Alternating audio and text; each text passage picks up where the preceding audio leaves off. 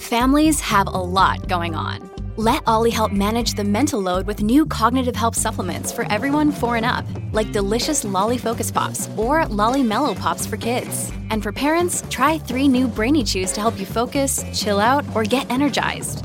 Find these cognitive health buddies for the whole fam at olly.com. That's O L L Y.com. These statements have not been evaluated by the Food and Drug Administration. This product is not intended to diagnose, treat, cure, or prevent any disease. Look, Bumble knows you're exhausted by dating. All the must not take yourself too seriously and 6 1 since that matters. And what do I even say other than hey? well, that's why they're introducing an all new Bumble with exciting features to make compatibility easier, starting the chat better, and dating safer. They've changed, so you don't have to. Download the new Bumble now. Hello there, my name is Jessica, and this is the Sunshine Girl podcast. Now, on this podcast, we deal with everything life and living it, personal development, relationship issues, and so much more. And so I'm hoping that you sit back and enjoy. A lot of this content has been repurposed from my YouTube channel. That's the Jessica OS channel. And it's uh, repackaged and brought to you right here on your favorite podcast platform. And so sit back, relax, and enjoy. So you've got this body language game on lock, right? Well, over the next few minutes, I'll show you how your positive body language signs may actually have negative implications despite appearing positive at first glance. So, understanding body language is crucial because it's a powerful form of non-verbal communication that can convey emotions, intentions, and attitudes, right? It's important because the correct body language often complements verbal communication, providing additional context and depth to the message being conveyed. And because women may not always say what they feel or think, it helps you gauge the dynamics of a situation like mutual interest, comfort levels, and adjust your behavior accordingly. Understanding body language is particularly useful in social settings where clear communication is essential. Overall, understanding body language is a valuable skill that contributes to effective communication, successful interactions, and improved relationships.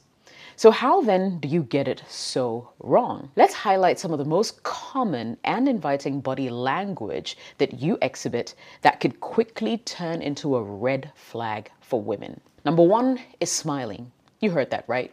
A smile is often the first thing people notice about you. A warm, genuine smile during introductions can create a positive first impression, making people more likely to remember you favorably, right? A genuine smile is warm, it's inviting. It can break the ice very quickly and move conversations along. Smiling is universally associated with positive emotions like happiness, friendliness, um, warmth, right? It can instantly create a positive atmosphere and put others at ease. Smiling triggers the release of endorphins, if you didn't know. And these are natural mood lifters, the feel good hormones, right? It can help reduce stress, anxiety for both the person smiling for, and for those observing them smile. So that's all well and good, but you need to know when to smile and how to smile. Smiling can quickly feel creepy if it's not genuine or perhaps if it's accompanied by other off putting behaviors. When a smile is forced or insincere, it can make women feel uncomfortable very quickly. People are usually good at detecting when a smile doesn't match a person's true emotions, so you want to be clear with that. An overly intense smile, especially in situations where it's not appropriate, can be unsettling. Smiling in situations where it's not expected or appropriate can be seen as strange, can be seen as suspicious. It might give the impression that the person is overly focused or even fixated on something, right? Holding a smile for an unusually long time, especially without breaks, can make other people wonder about your intentions and may seem unnatural. A smile without genuine eye contact, for instance, can feel disingenuous. A genuine smile usually involves the eyes. Now, if a smile is paired with strange or odd gestures, movements, or facial expressions, it can make others feel uneasy. Smiling excessively at someone, especially if they're showing signs of discomfort or disinterest, can come across as invasive and creepy. If a smile is accompanied by invading someone's personal space, it can make them feel uncomfortable and threatened. So you get it. In summary, the perception of a smile being creepy often arises from a combination of things, including sincerity, appropriateness, and how it basically fits into the overall context of what's going on. So take note. Number two is maintaining eye contact. Now, appropriate eye contact indicates interest, it indicates confidence. As a rule of thumb, if you're engaged in normal conversation, it's natural to maintain eye contact for about 60 to 70% of the time. Continuously staring for longer than that without breaking can make many women feel uneasy or like she's being scrutinized a little too intensely, right? However, exactly when it starts to feel too long is subjective. So you're going to have to put your intuition out there, you know, or to use your intuition here to sort of decipher that. Here are some guidelines. Keep in mind there are cultural differences, right? In some cultures, prolonged eye contact can be seen as confrontational, disrespectful, while in others it's seen as a sign of sincerity or attentiveness. So you need to be aware of the cultural norms and the sensitivities when you're communicating like that. Let's talk about context in situations where intimacy and vulnerability is expected. Example, when you're in therapy or having a heart to heart conversation with someone, longer periods of eye contact may be more tolerated or even encouraged, right? In contrast, during casual or impersonal conversations, prolonged eye contact may or might feel more intrusive. Okay, individual differences count. People with certain conditions, such as autism or social anxiety, might find prolonged eye contact particularly challenging, overwhelming. Some individuals might have personal reasons or past experiences that make extended eye contact simply uncomfortable. And you need to know that. The nature of the relationship matters, right? Close friends, family members, romantic partners might be more comfortable with prolonged eye contact compared to some stranger or random acquaintance. Number five, non-verbal cues. So if the person starts to look away frequently, fidget, or show signs of discomfort, it might indicate that the level of eye contact is becoming too intense for them. So it's always important to sort of read the room, be sensitive to other people's reactions, and adjust your behavior accordingly. Now, the third uh, body language sign that could quickly turn into a red flag is touching. While gentle touches can create a sense of intimacy, initiating physical contact too soon or touching inappropriately can be invasive and off putting. I mean, there have been too many occasions where men reach out and touch women too soon. For example, many women may have already experienced a man reaching out and touching her thigh while she sat next to him in a car. While there may be nothing inherently wrong with the gesture if the relationship was a little more advanced, they may not have that kind of relationship yet, and so it will definitely make her feel uneasy. There are examples out there of other men who, for instance, even try to, you know, land a kiss too soon. If you're not careful, you'll earn a slap in the face.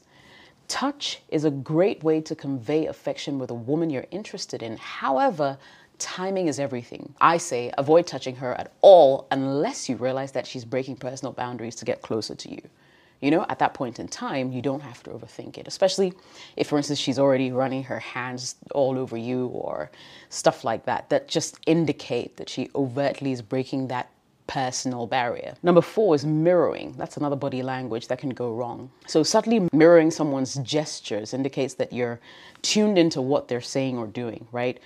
It's positive body language. It can foster a sense of familiarity between you and your love interest, making communication more fluid. When two people act similarly, it can create a, an unconscious feeling of safety and sometimes even trust. By mirroring another's gestures or posture, we're communicating our attentiveness and alignment with them on a non-verbal level. And this is because shared behaviors and patterns signal a level of agreement or understanding. Mirroring can also convey empathy. By reflecting someone's emotions or actions, you're showing that you understand how they feel, and this can create a deeper emotional connection. Mirroring can be a sign that someone is actively listening. When you're truly tuned into someone's words and actions, you're more likely to adopt some kind, you know, their, their, their behaviors, right? By mirroring, you can also show that you've understood or grasped a concept. For example, if someone explains something and you nod your head or repeat a gesture, you know, that they made while explaining, it can signify comprehension. Humans, as social animals, are wired to fit into groups. One of the ways we do this is by copying the behavior of those we see as similar to ourselves or those we admire. So, mirroring can be a sign that someone sees another person as their people or holds them in high esteem. It's, however, essential to approach mirroring with authenticity because overdoing it or mirroring in very obvious ways can come off as insincere or even mocking, right? As with many interpersonal skills, subtlety and genuine intent are always key. But if you're too obvious to mimic every single movement, it might seem that you're making fun of them or maybe you're even just trying too hard. The fifth body language sign that could turn into a red flag real quick is leaning in. Yeah, leaning slightly towards someone whilst they're talking is a body language cue that signals engagement, attentiveness, right? It shows that you're interested in what the person is saying and that you're listening to them. However, it's important to be mindful of how much you lean in, right? Leaning in too quickly or too far can make the other person feel uncomfortable or pressured. It's important to be aware of the other person's personal space. If you lean in too close, you may make them feel invaded or uncomfortable. It's generally best to lean in maybe a little slightly and then gradually, and to be respectful of the other person's personal space, especially when you realize that they're not so comfortable. The sixth body language sign is the open posture. So, the open posture is basically a body language that communicates openness, confidence, approachability, right? It's characterized by standing or sitting with your arms uncrossed, your legs uncrossed, your torso facing the person that you're speaking to. Open posture can be used to make a good first impression, to build rapport with others, and to encourage communication. However, it's important to note that too much of a good thing can be bad. For instance, leaning back excessively can make you appear disinterested or aloof. It's important to find a balance between being open and approachable and being too relaxed, okay? Else you will unknowingly be sending your love interest red flags. Maybe they're boring. That's why you're doing that, for instance. Number seven, laughing. Now, laughter is a great way to bond with others and can be a sign of happiness, joy, amusement, you name it. However, laughing excessively in a bid to impress or at an inappropriate moment can actually be seen as a sign of nervousness, insecurity, or insensitivity. It can also make her feel uncomfortable or even offended. If you find yourself laughing excessively at inappropriate moments, it's important to be aware of the reasons why you're doing so and try to sort of control that situation, right? You can also try to be more mindful of the conversation's tone and to avoid laughing at things that basically are not funny or that could be hurtful to, to her, right?